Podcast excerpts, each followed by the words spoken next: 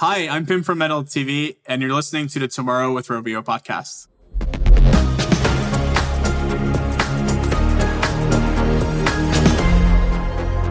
Hi, everyone. Welcome back to another episode of the Tomorrow with Rovio podcast. I'm your host, Ben Mattis, and today I'm recording this intro sequence uh, from the brand new work in progress Rovio Montreal offices. So, for the first time in frankly, a couple of years, um, I'm out from my home office into the real world, interacting and working with real people again, and it feels fantastic. So, in the coming months, you'll probably be seeing me doing some uh, additional recordings from this space, and maybe one day interviewing some of the people from this space. But for now, uh, I want to talk about our guest today and what what our subject of conversation is. And I, I thought I wanted to open with a confession in case wasn't entirely clear to all of you. Uh, I am a lifelong gaming nerd. I always have been. And I'm proud of it.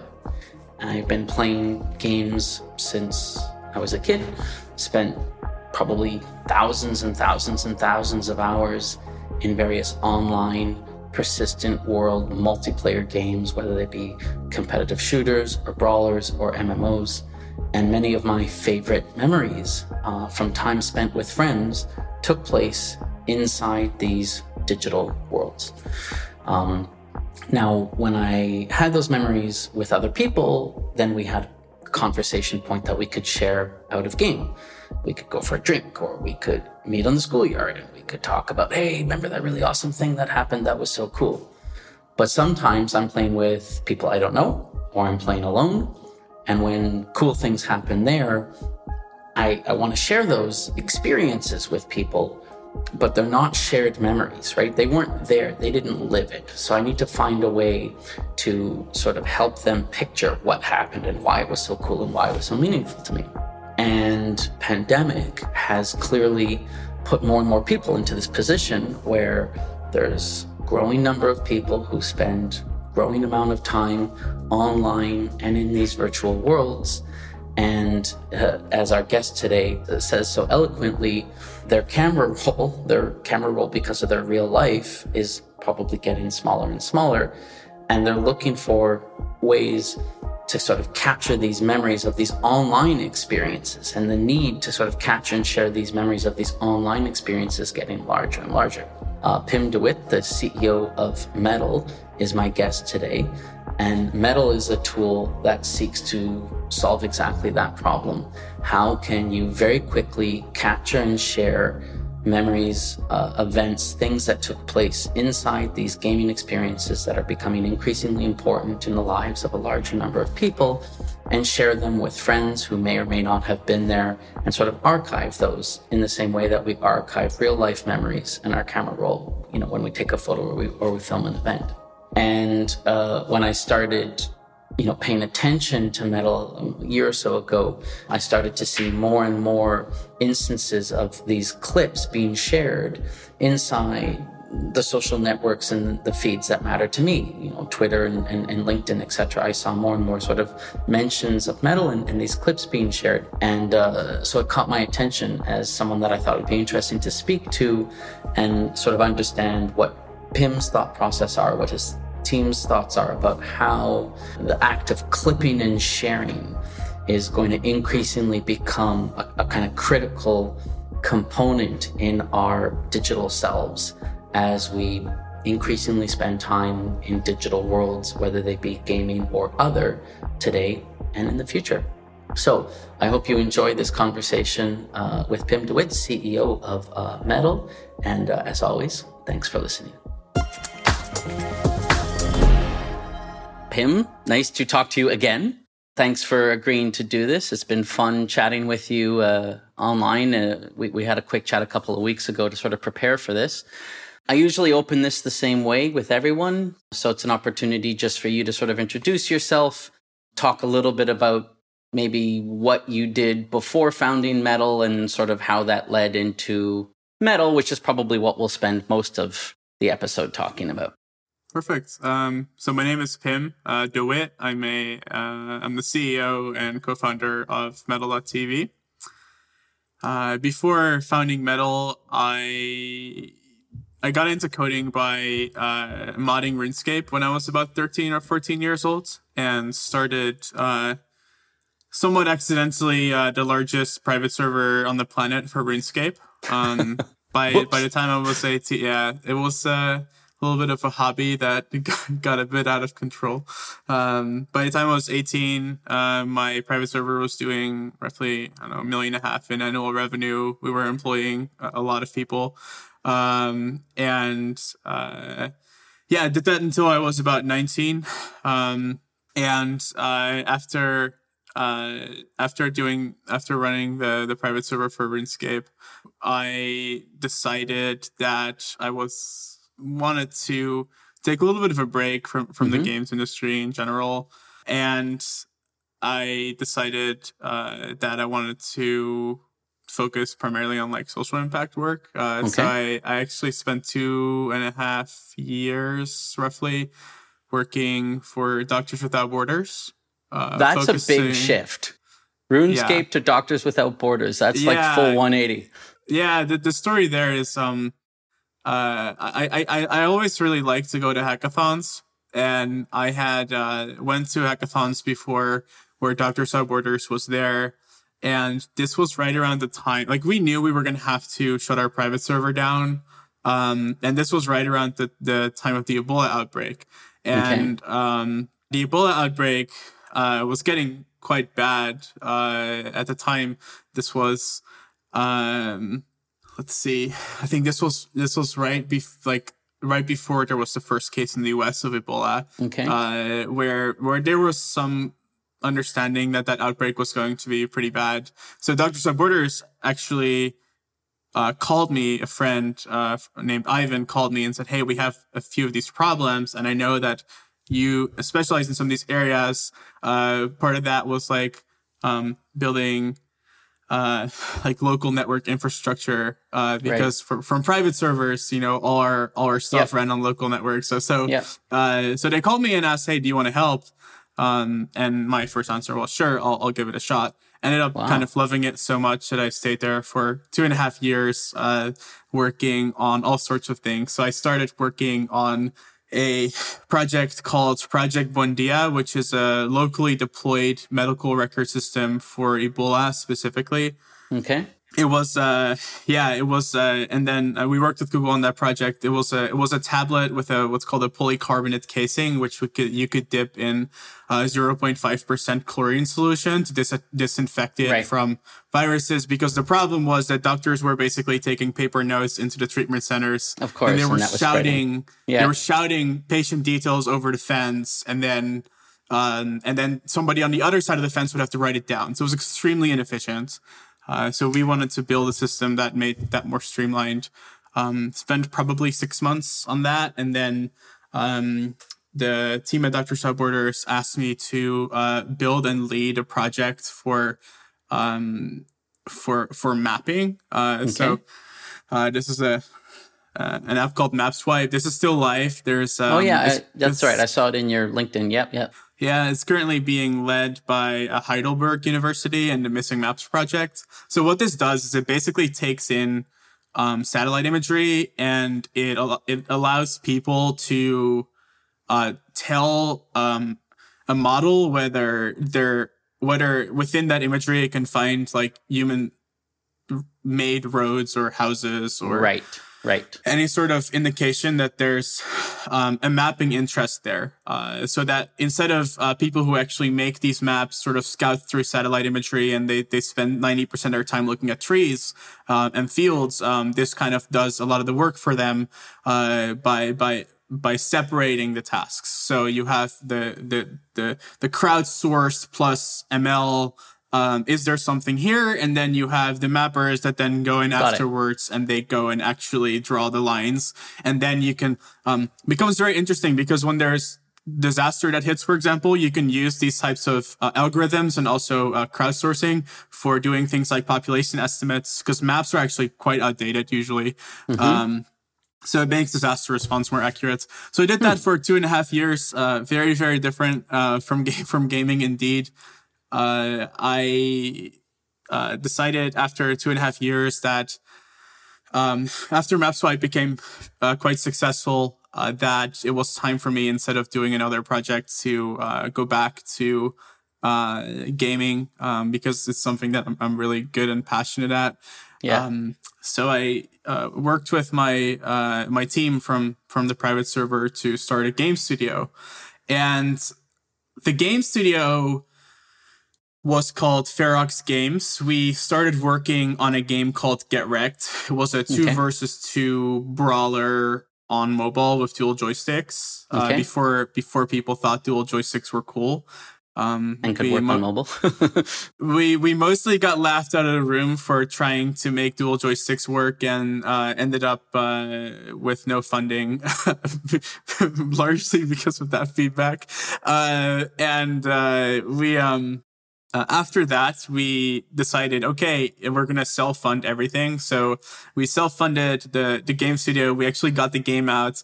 And then how we kind of got into Medal was that we had no money left for marketing. So we needed to figure out some way to get people to play our game without going up against Supercell and that's right. You couldn't you couldn't uh, afford user acquisition, so you needed no. 100% organic. right. Like our game had skill ladder, so you yep. needed a certain level of player liquidity. Yep. You also needed a certain level of um, time distribution, like player liquidity at all time. So our estimate was like, in order to actually get a good idea of retention, we probably need like 10,000 ish new users per day. Yeah. Um, we built the entire game on a budget of 150k and we were out of funding so we burned through that and at the cpi prices back then we would have burned through that in like three days. So yeah. uh, and that's that's with no game. Uh, so uh, so it wasn't really sustainable for us. Um, we also didn't necessarily think that building games was compared to building platforms i think building platforms was like more of a passion for us than building games. Uh, okay. So uh, we wanted to build a game. I think the game was a good for a prototype. I don't think it would have made it into like a large, you know, post. Right. Like the the world that in the competition that we that we were facing, frankly. But the game design and the the mechanics were quite good. And so we built Medal as a user acquisition strategy for Medal. We thought, okay, we're going to show clips from these different places on the internet, and people love clips. There's no place to watch these clips. Uh, Reddit isn't really the right format because it's like mixed in with text posts. TikTok wasn't around. Um, and so we started by just pulling in clips from all sorts of different places. Uh, and uh, our idea was at a certain time, of the day, we would send everyone notifications saying, "Hey, check out our new game." Uh, mm-hmm. and, and and this is kind of how the, the, the Medal concept started. We then realized that a lot more people were interested in the Clips. platform concept than than in the actual game itself, and so we very quickly um, killed off the game and and and really started working on uh, on the platform. We have an internal joke that one of the benefits of working at Medal is that you get to play our game. Uh, so it's it's only available to employees, um, and uh, yeah, but I don't know how long that will be true for. Well, um, we'll have to we'll have to go digging. We'll have to see if we can find some clips of the game somewhere in Medal. There, there are, there are. All right, yes. well there we go. You've given me a uh, treasure hunt. There are. It makes it makes me think of two things. Uh, uh, just little anecdotally. First of all, it's funny how influential RuneScape was um, to so many people. A, a, couple of months ago, I was talking with Pierce Kicks. Uh, mm-hmm. Who uh, works for Bitkraft Ventures and he's like deep, deep into sort of Web3 and crypto stuff and a real sort of thought leader there. And he was sort of drawing a very clear connection between his time you know, doing gold farming on Runecraft and private servers and all of his sort of Runecraft days and how easy it was for him to just sort of slide into the world of crypto. And now you're talking about how sort of the building and the running of a Runecraft private server was so sort of instrumental in allowing you to kind of slide into sort of infrastructure and platform and community stuff. So man, I, I, I kind I never actually played RuneScape. My MMO days predated that a little bit more, Ultima Online, Dark Age of Camelot kind of thing. But I feel like I missed something pretty pretty important. Yeah. Um, so Pierce actually played my private server, uh, ah. which is which is which is pretty funny. Um, Small world. That's how we we ended up reconnecting actually uh, a few years ago. Yeah, that's um, super cool. So yeah, so it was this. The interesting thing about RuneScape is it, it had this whole economy concept that really was at the center of the game, like no other game ever been created. Um, the entire game revolved around the economy and the economy was if you took the economy out there was no game and i just i just don't think that there's any game that's ever been created that was quite the same. Mm, um, interesting. so yeah i mean we'll go into that those those things another time but it was definitely like a picture of uh, of the internet that I think ever since has not been recreated. Uh, I, I, taking a yeah. note here. I need to get some of the original developers of RuneScape on this podcast and try and figure out what they're doing next. A- Andrew Gower is actually building a game engine and a game at the moment. So yes, oh, well, you, should de- okay. you should definitely look him up. he would, I'm sure he would. he would fit to, right yeah. in. Yep.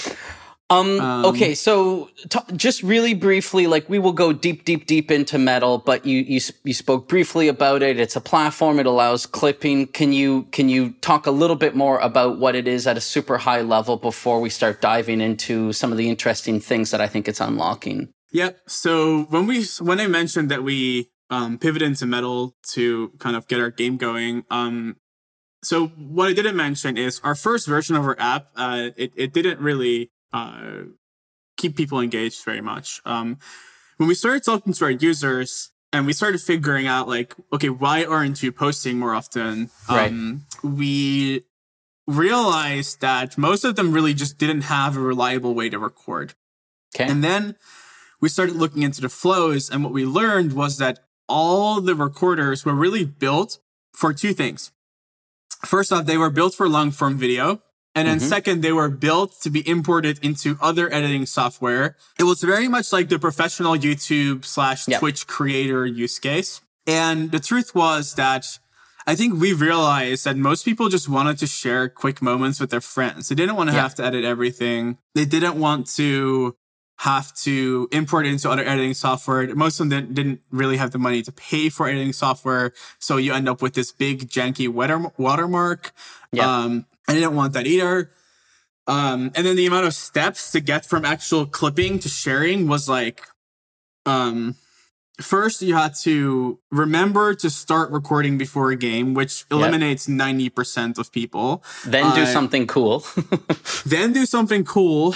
Uh, and, and, and, I mean, fundamentally, when you're recording and you're trying to do something cool, I actually think it makes you a worse player at the game. So right. it, it kind of like the whole mindset of that shifts how you enjoy your game. Whereas with, with like what we do, that's not true, but we'll get, we'll get into that a little bit later. But so what we realized is that all these tools were built for long form, um, getting short form content out of games was really, really hard. And so we started by giving people a super simple way to capture 720p clips on the CPU. This wasn't even on the GPU. The reason why we went for a CPU was because everyone has a CPU. That's um, right. Yeah. And so it was not very optimized for higher quality content. It was just very, very simple. Record seven up to 720p. Uh, why 720p? Because it's easily shareable, easily digestible on a mobile device, and um, it uploads really quickly.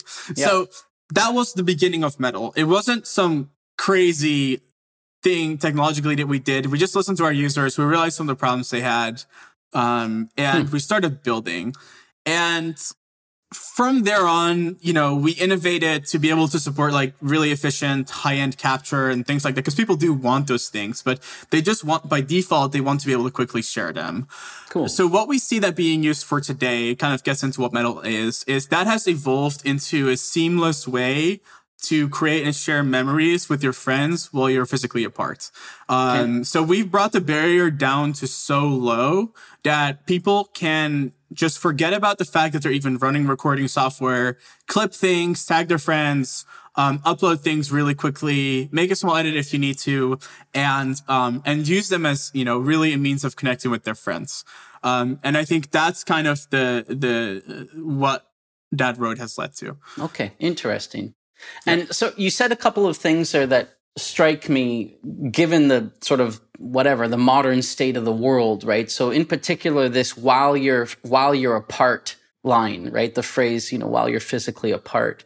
So is there is there something about the last few years like eh, covid or just society in general or the way that we're interacting online is there something you think that shifted that has made uh, you know, whatever, sharing clips, kind of right place, right time. Mm-hmm. Uh, can you talk a little bit about that? Like, why has the moment come where suddenly this is so explosive and done so yeah. often as opposed to five years ago? So, so if you think about how we build friendships, um, mm-hmm. a lot of friendships are built because we we share experiences. Yes. Um, most of the time, most of the time, that's in real life. Mm-hmm that's where you experience intense moments, build trust with people. What COVID did is they forced us to shift those relationship building skills sort of online because okay. we're social people, right? Like we we want to connect with other people. Mm-hmm. And so what COVID did is it it gave us this sense of, hey, maybe actually connecting with people just over the internet isn't that weird. Um, mm-hmm. And I think before that, that was considered as something that was secondary to your primary social connections, which were your That's real fair. life friends. And yep. what COVID did is it completely blended those two cohorts of friends. Um, and so then the second thing is when you think about the ways that you can interact with people over the internet, there's a few things that you can do, right? You can jump on a meeting, you can talk, you can probably play a few games in Zoom, like, you know, memory or, sure. or, or you know, Pictionary or, or something, can, or or like yeah, or you can play some solitaire, or you can load up an entire virtual world that has endless social uh, possibilities and uh, jump in with your friends into any crazy adventure that you can imagine, whether it's a battle royale game or um, whether it's like Rocket League, where it's like car soccer, right? So so so the two two those two things combined kind of led to over the pandemic, games just becoming how people connect. Mm-hmm. And then what I think happened is for a lot of people, those two years really, they don't have a lot of photos of mm-hmm. themselves mm-hmm. or with friends. And so, Interesting. Um, and so for an entire generation, uh, their Medal clips are how they remember those times, right? Um, I hadn't I was thought speaking, of that. Yeah, I was. Uh, this is very sad, but I was recently speaking to a mom who uh, who lost someone uh, very close to her uh, to COVID. Her son, actually, um, and uh, uh, his last two years because of COVID, it was just games and friends with games, and like the whole last two years of his life are captured in clips, not huh. in physical Not photos. photos on his phone out in the world. No, wow. no, which is wow. like it's this it's this digital gap that really exists for people who extract social value from interactive experiences. And I think that cohort is just growing. And okay. um yeah, and, and that and that is uh really our mission uh to to to let people uh, share those memories. Oh, that's that's really um my head is still spinning. Um okay. So um trying to for people who haven't used Medal, I'm gonna I'm gonna do a bad job of it, but I'm gonna try to explain it really quickly. Um, you know, it's always running in the background. It's going to capture whatever your gaming moments are. You don't have to pre-record. You can do something awesome and then have the confidence that it was captured uh, and it's in the cloud and it's easily, you know, shareable and whatnot. But then there's also features that you can, if you choose to, layer on top of that, such as communal voice chat that can be layered on top of the game uh, and then various other things like effects and text and like you know like whatever. Like there's other stuff that you can enable people to do light and i would imagine perhaps in certain cases deeper editing of those clips. Um, can you talk at all about like what was there one feature that really like blew up in terms of user engagement? Like, did voice make a big difference? Did stickers make a big difference? Like, was there something that on top of the capturing and the sharing of clips really made a big difference in terms of how people thought about and, and, and used it? Yeah, I would say that voice and audio and music are probably the largest drivers of additional engagement on the videos. Okay. But the truth is that these moments they mean completely different things to every individual. Uh, there there is uh, one individual who really wants to edit how they how they appear in the clips and add all sorts of effects. then there's others who just only want to like the, include the raw memes, dump. yeah. right? Yeah. And, yeah. and then there's people who who like this is actually a fascinating use case. Um, there are some people who have like auto uploads on and they literally use clips as just a means of like what I call contextual communication, which is a way of sharing what's happening without actually saying anything. So, um, so they can, uh, uh, be in a party on Roblox or, and, and, instead of like talking to their friends about it, they just like upload a Medal clip, say, come join and their friends join. Right. Hmm. So, so it's this, uh, uh, everyone so so our our mission is to uh, sort of increase the range of ways you can share and then let people make their own story uh, and, and, i think editing is editing an, an audio or two of the biggest drivers because people love just like entertaining people while they're watching and music is mm. the perfect way to do that for example but the range of things that people do on clips are very wide Hmm. Cool. Yeah. I think I have a let's dive into that in just a, a, couple of questions. I think I have, I think I ask explicitly about some of those edge cases. But um, when we were first talking about this a few weeks ago, you were making a really interesting sort of differentiation between the sort of performance piece of like YouTube or Twitch or something like that.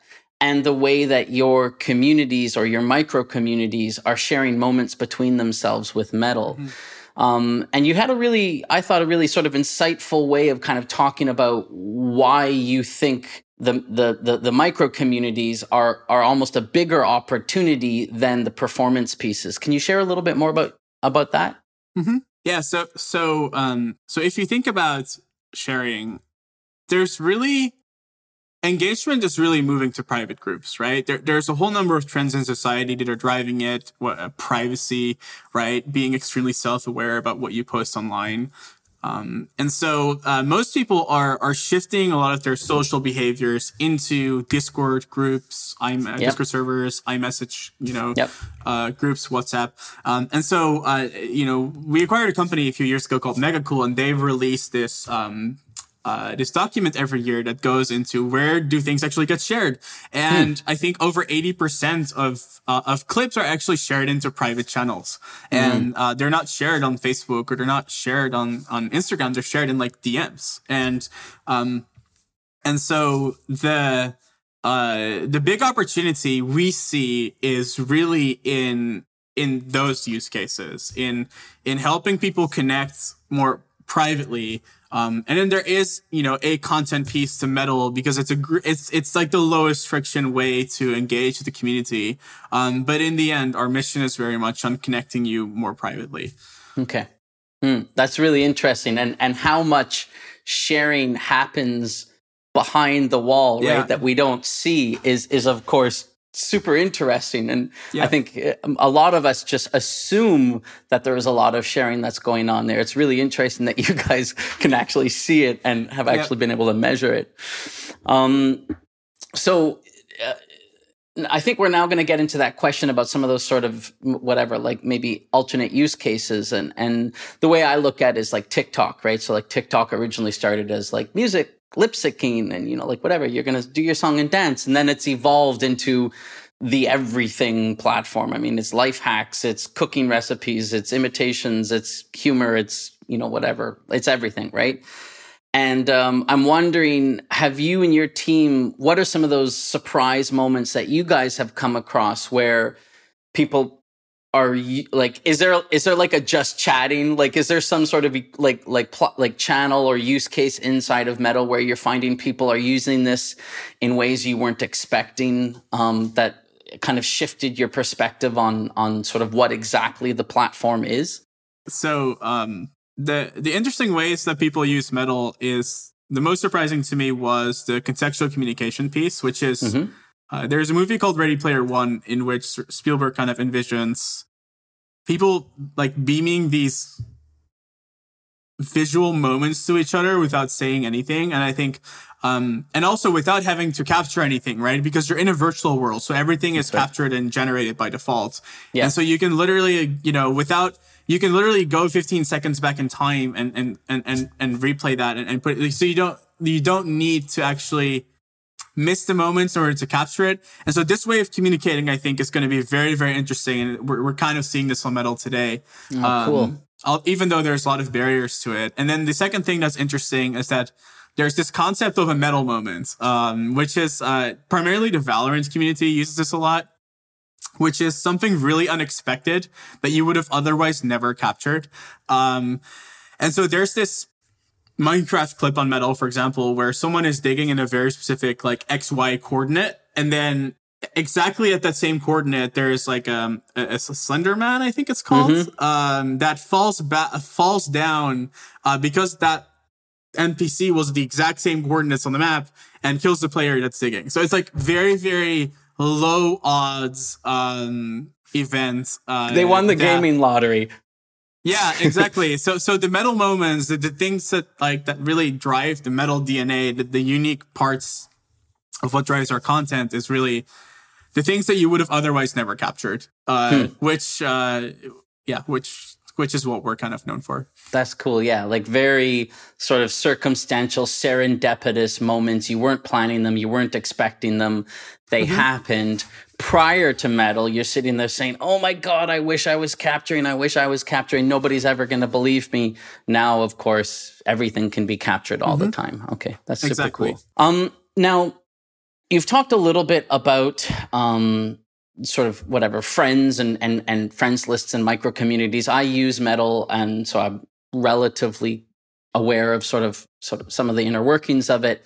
Uh, and obviously the the friends list, right? Who you are friends with inside of Medal. Medal's, I guess you could call it like social graph.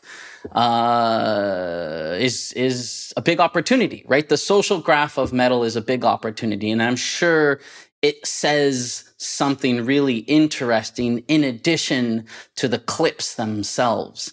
Can you talk at all about that? Like, what does social graph plus clip sharing do that's somehow more powerful than just whatever clip sharing via you know text message or whatsapp or some sort of one-to-one mm-hmm. kind of you know communication protocol yep so the real gap that we see is in making people that connect over games even more connected. So there are a lot of tools that we use to get more connected around real life. Um, it, it's very much ingrained into culture that mm-hmm. uh, you do things together, and I think mm-hmm. with games, it's it's still far more sporadic. There's there there's a lot of people that that sort of game regularly, but every like but the the mission of Medal is really to make the relationships deeper with the people that you game with. And mm-hmm. so, um, so what we do is, for example, uh, our what we call social graph It's primarily built on the people you tag because those okay. are your closest friends. Yep. Um, and so our, our sort of social mission for the product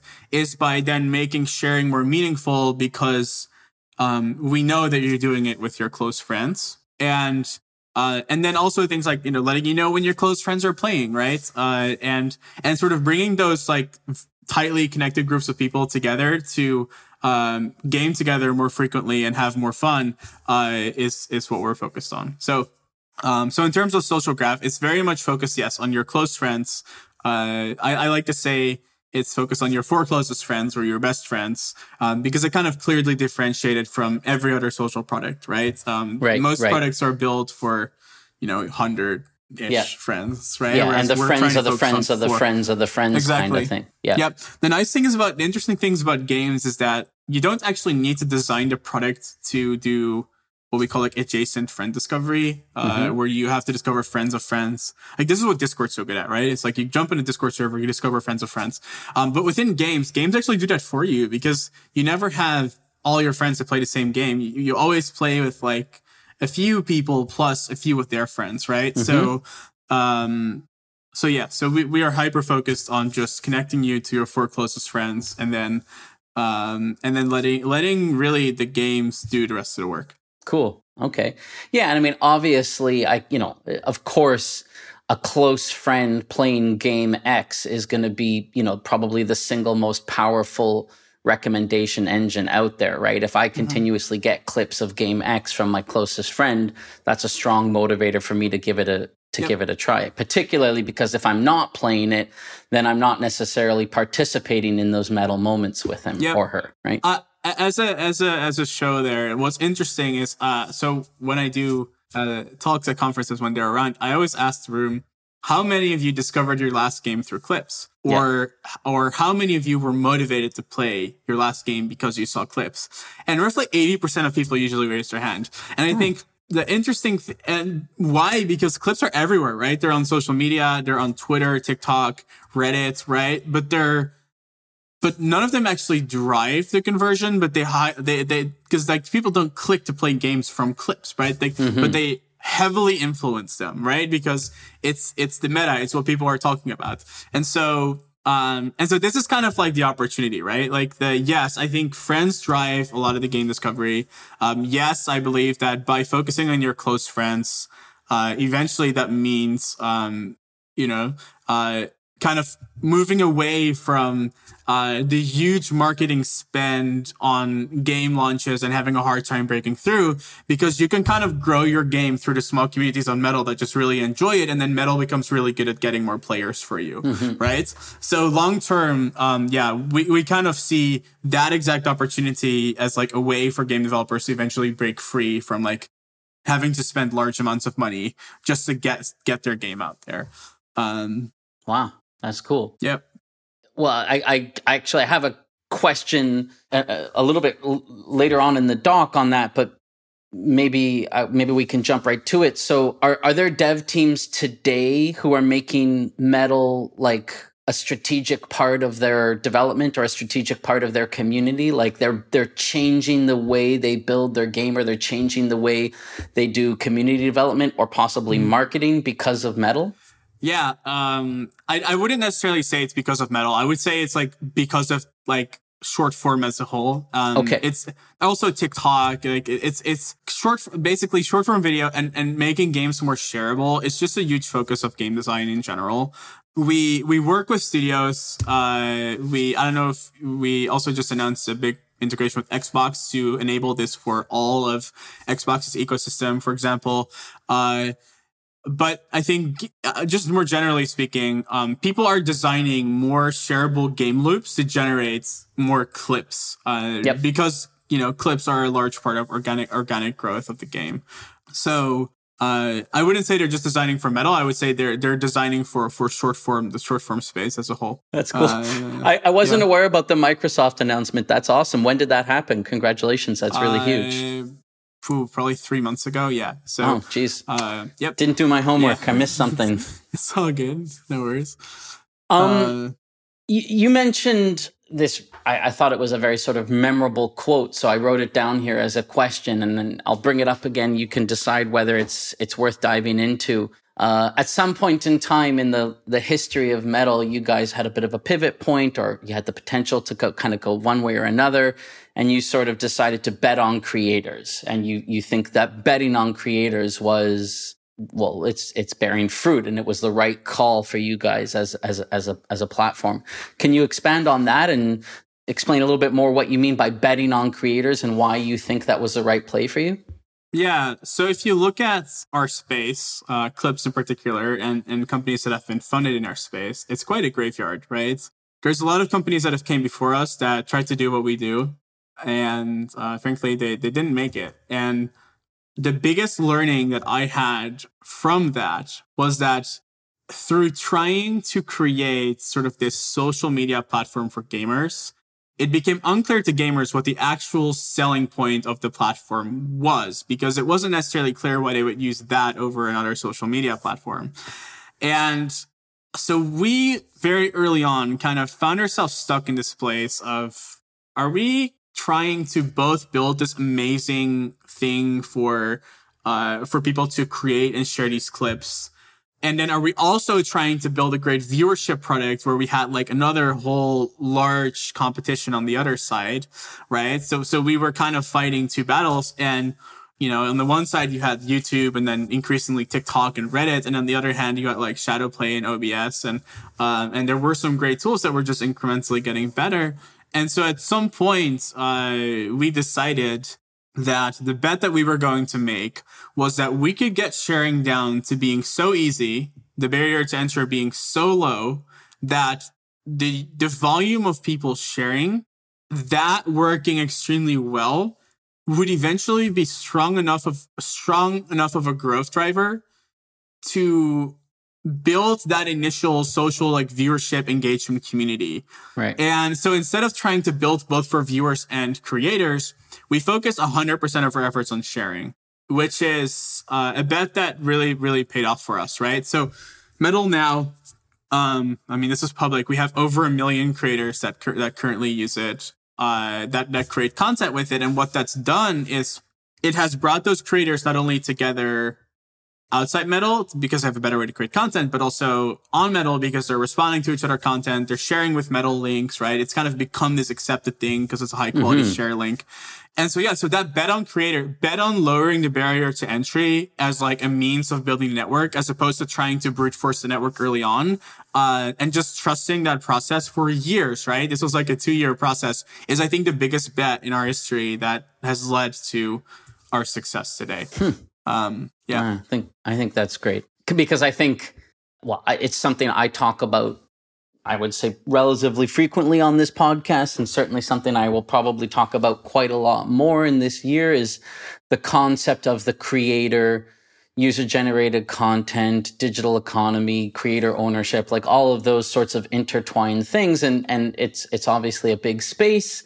And it's something where, I mean, there's clearly a lot of people who kind of are forced with that sort of chicken and the egg question, right? Of like, okay, yeah. well, we don't have a network. So our creators aren't creating a lot of stuff because they don't have a network. So do we build the network first? But if we build the network first, why are they there? You know, like I'm sure there's yeah. many people stuck in that loop, right? Yeah. And the fact that you guys can talk about how you broke free of that loop and met with a lot of success hopefully will be inspirational to other people stuck in that chicken or the egg kind of quandary. Mm-hmm. And maybe some other people will say, Hey, it worked for medal. We're going to do the same thing. We're going to go all in on creators and, you know, we'll see what happens. But yeah. anyways, I, I think that's really neat. So another thing that I, uh, I hear a ton in my world, and and I I am guilty of repeating this myself on multiple occasions, uh, is the phrase "games are the next great social network." Right? Um, and and gaming is you know whatever the evolution of the social network.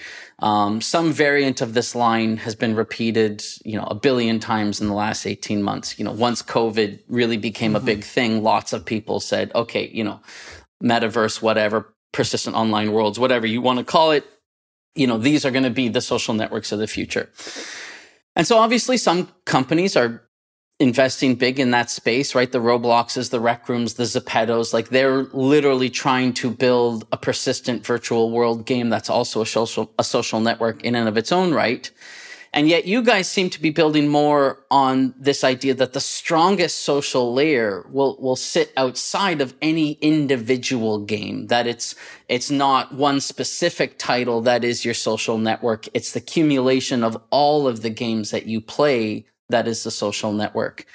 Is am I? Would you say that's fair? Am I getting it right? Am I putting mm-hmm. words in your mouth, or would you say that yeah. I, I that's the right perception? And so, if that's the case, like why do you think that's a better bet? Like, why didn't you want to build with everything that you learned about RuneScape and platforms and social graph and social sharing and like all of that sort of stuff? Why not build an MMO? Why not build another virtual online world and, and take all of these lessons and learnings into that?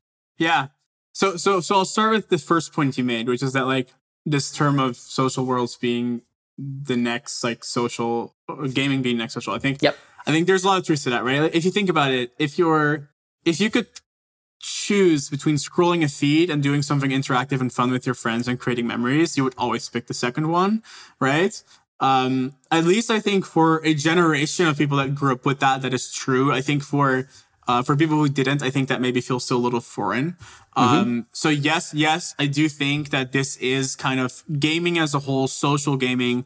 Um, I do think over time will, uh, really take over social interaction on the internet. And I also just think that owning one piece of where people spend, I don't think that it's going to be one central piece where people spend their time. Like, Fair. look at how we spend our days, right? Um, everybody has different interests, different hobbies, yep. different personalities. And um, the same way now there's websites for everything, like I think there will be experience, like virtual experiences for everything. There's people, there's people that are into like Roblox like games, people that are in like highly competitive games like Rocket League or League of Legends or Valorant, right? And, and, and I think you'll never, I don't think there will be a single platform that will really be great at all of those things. In fact, um, I think you'll see highly interoperable, independent experiences that end up just being collectively uh, who you are online as a person. And so, mm-hmm. um, and so, yes, I, I strongly believe, and also for a lot of those games, by the way, the meta game is actually a lot more interesting than the game itself. Yep. The community around it is so, so I think a lot of the engagement around games actually happens in the meta game and not mm-hmm. necessarily mm-hmm. in the game itself especially socially, right? Like a lot of people prefer Discord voice chat and Discord communities over being in the actual game. Why? Because you're already chatting with your friends about the game on Discord. Right. And so it's much easier to jump on a quick Discord voice channel than it is to figure out how to use the in-game party chat. So, mm-hmm. um, so yeah, and, and then also that warrants like being able to invest much bigger into that type of infrastructure because you have a lot more people using that instead of the in-game infrastructure. So yeah, yeah I think the metagame or the like the what I call the glue that like connects people outside of these individual experiences is interesting. But but what I think is really interesting is like everybody will probably play multiple games, right? Like mm-hmm. I think most people um they have like one main game, that's like one secondary game, then they have yeah. one like maybe a third that they only play because their friends play it and they'll they'll go along with it. Like for me, that's Call of Duty. Like I I am not a particularly great shooter player.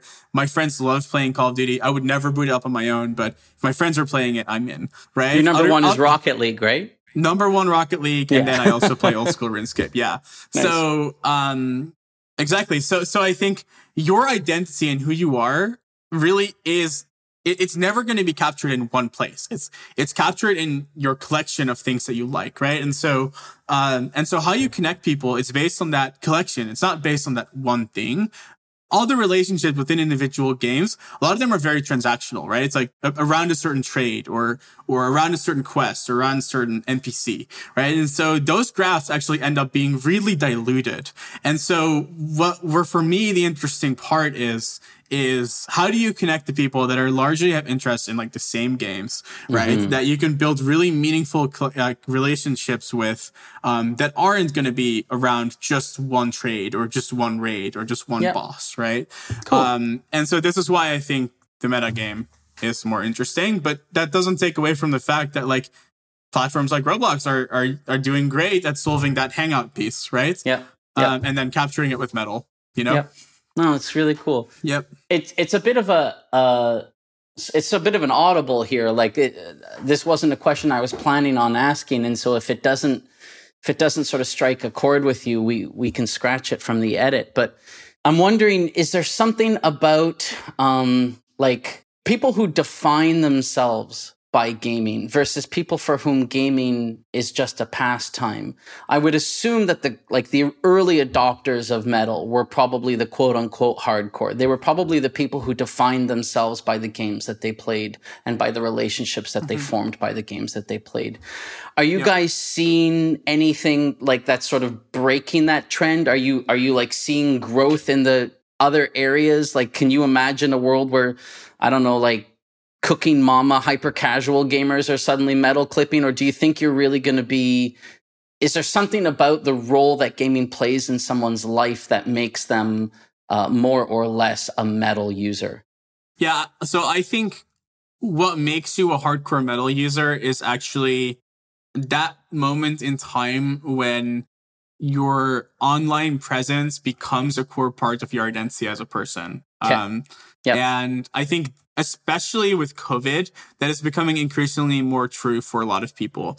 Um, yep. People who are people who are into like ha- highly competitive games, they've known this for years, right? Yes. Like they've defined you know who they play with by MMR. Yeah, they didn't need and- medal to tell them that gaming was important exactly, to them. exactly. You had like tracker network and, and things Yeah. like that to kind of help you with that. But I think what medal is doing is it's kind of taking that same means of self-expression and skill into every place.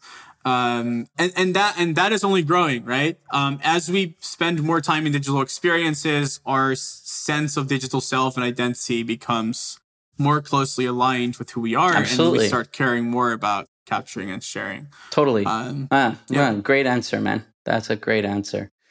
Okay, well, I mean, I've got one last question, and then you know we can wrap up. Um, so I, I just want to talk a little bit about like my world right now is mobile. I mean, I I worked in console, I play console games, I play PC PC games, but these days I primarily play on mobile, and I work entirely on mobile. And in general, I find that mobile is does not get the same love as PC on anything. It doesn't get the same love on YouTube. It doesn't get the same love on Twitch. It doesn't get the same love on Medal. It's it's rare for a mobile title to kind of maintain any sort of significant streaming numbers on Twitch. I mean, there are, you know, Clash of Clans and, you know, Clash Royale do relatively well and that kind of thing. And, you know, Call of Duty Warzone mobile. Like there are a few there are a few exceptions, but by and large, mobile is not um, it's it's it's a bit of a sort of you know whatever second tier when it comes to this kind of idea of sharing our digital selves. Can you talk a little bit about that? Like, what are some of the blockers? I mean, um, you know, there's Yeah. there's technical blockers. There might be others as well. What are some of the things that are limiting how much we sort of share our Yeah. our, our mobile gaming selves? So if we think about self-expression in the digital world, right? Yes. Um, I'm going to touch specifically on skill-based games, but, Please. I, I think people generally will use the device that lets them most accurately express their skill level and what they want to do. Um, so the games that are very successful on mobile are the, are the games where a touchscreen is actually the best way to express yourself and to express your skill. Uh, Clash Royale is a perfect example. Um, doing a card game with a mouse feels janky, right? And actually, like you're misclicking, but having cards at your thumbs feels magical. It's the, it's, it's like the ultimate expression of skill is done through a touchscreen device. And I think for people, especially in the West, who had a lot of choice growing up, um, gaming console, PC, mobile, um, and generally had, um, and, and again, I'm, I'm generalizing here, but if No, you look at great. like the, the, the, the trend in the West is, is, is much more console than, than in the East. And in the East, you have much more mobile, Mobile, right? yep. Um, is, uh, is if, you know, if you, I think there, uh, there- there's a level of, of dispensable income and affordability that, uh, hit the West before it hit the, the East. And so, um, and so p- in the West, we kind of grew up expecting that way of expressing ourselves to always be available to us. Whereas um, in the East, like for the most part, people learned to be extremely good at the things that available to them, i.e., touchscreens. And so the metas in the two continents or the two parts of the world are just completely different, right? And so I think if you go to uh, if you go to Asia, like this this conversation is completely different, right? Like Right. It, mobile gaming right. is, is a core Yeah, part. their streaming numbers on mobile are probably through the roof. Yep. Yep. Um, and then, and then when it comes to clipping specifically, so why on medal it's, it's a little different is, um, mobile operating systems are quite restrictive in resource allocation. And so Mm-hmm. video capture plus mobile actually is not good for battery life. Um, Right. And, um, so really we haven't been able to get to like, what is this great user experience that is not annoying that people love to do passively and they don't have to think about it. I don't think we've gotten there yet. On mobile, on Android particularly, we're close and and and we'll get there. Uh, and and and and, and like it's the end of the tunnel of like this resource becoming available more widely. Yep. Um, to the operating system is is increasing. Apple just released a big update that made it a lot easier, for example. So it's coming, but I think most of most of the reason why mobile gaming isn't big yet on medal is uh is is technical. Interesting. Um, okay. and then eventually that will fade. Yeah. All right. Well, then you know, I guess there's then two trends working in in in your favor then, because obviously there's the there's the sort of easternization of modern mobile gaming even in the west the genshin impacts the call of yep. duties basically TiMi just sort of teaching the rest of us that there is a whole other world out there for skill based mobile gaming and western gamers gobbling that up in increasing numbers and then also if you say that there are sort of you know operating system level evolutions happening as well that open up a little bit more, you know, sort of power in terms of what you can do even on iOS, then, you know, again, those two things combined should, should, should lead to a lot more sort of mobile streaming content in the years to come. So that's really cool. Okay, awesome. Well, listen, uh, Pim, I'm checking the time. We're at almost an hour. Uh, this was amazing. Uh, you, you, you had some really interesting sort of, you know, societal demographic, like, like you know insights into the way that people have have the way they think the way they um, uh, interact how that's evolved as a result of covid that i found insightful and and really amazing. And you paired that with just some deep deep techie gaming nerdiness that i just loved. Uh, i had a blast in this conversation. So you know really thank you very much. Before i close is there anything that you thought we were going to get a chance to talk about that we didn't get to cover? Is there any area that you were like just champing at the bit to to to cover, or should we just salute each other and and and and leave it at that? Nah, maybe I'll leave it with that. I think um, one of the other things that made it that medal was possible was uh, that gamers are largely because of Discord. Gamers are now very closely connected, mm-hmm. and so um, a big thing that was different between when medal wasn't around and when it was around and the companies that filled before us was that there wasn't really any platform that closely connected gamers and platforms like discord there's there's more. Um they've really opened up consumer and social in games and i think there's not enough people building for it. I think there is i think we would see so much more innovation if we had more people building for uh, on these graphs. I, I, think we we I actually think there's a lot of opportunity there. So if there's any entrepreneurs listening, um, building on Medal Discord ecosystems, the the platform that really thrive on the meta game and connect gamers, I think there's a lot of opportunity there. And um, yeah, uh, you know, it's it's a great place to like as someone who builds apps in the Facebook days where like every day it felt like it became harder. Having platforms like Discord and and like around just have made it feel like a f- breath of fresh air. Um, so, and like Microsoft is also very much moving in this direction. So these open graphs, these open ecosystems that connect people are an amazing opportunity to build companies. So go do it. Wow. Okay. yeah. well, there we there we go. Microsoft Discord. You guys are changing the world. Keep it up. Yeah. Um, all right, Pim, thank you so much. This has been amazing. Have a wonderful day. All the best to you and your team. All the best for medal. I'll continue happily using it. You've got a fan in me. And thanks for being on the podcast. Bye. And that's the end of another episode of the Tomorrow with Rovio podcast. As always, I'm your host, Ben Mattes. Thanks so much for sharing your morning, evening, afternoon, whatever it is, sharing your time with me and, and exploring these, these themes. Hopefully, you enjoyed the interview today with the CEO of Medal, uh, Pim de Witte, and, and understanding where his thoughts are going in terms of online worlds and how the moments that we spend inside of these games are increasingly becoming a critical component of our being and, and the need to share those with our friends is, is almost as important as the ability to sort of send a, an image to a friend.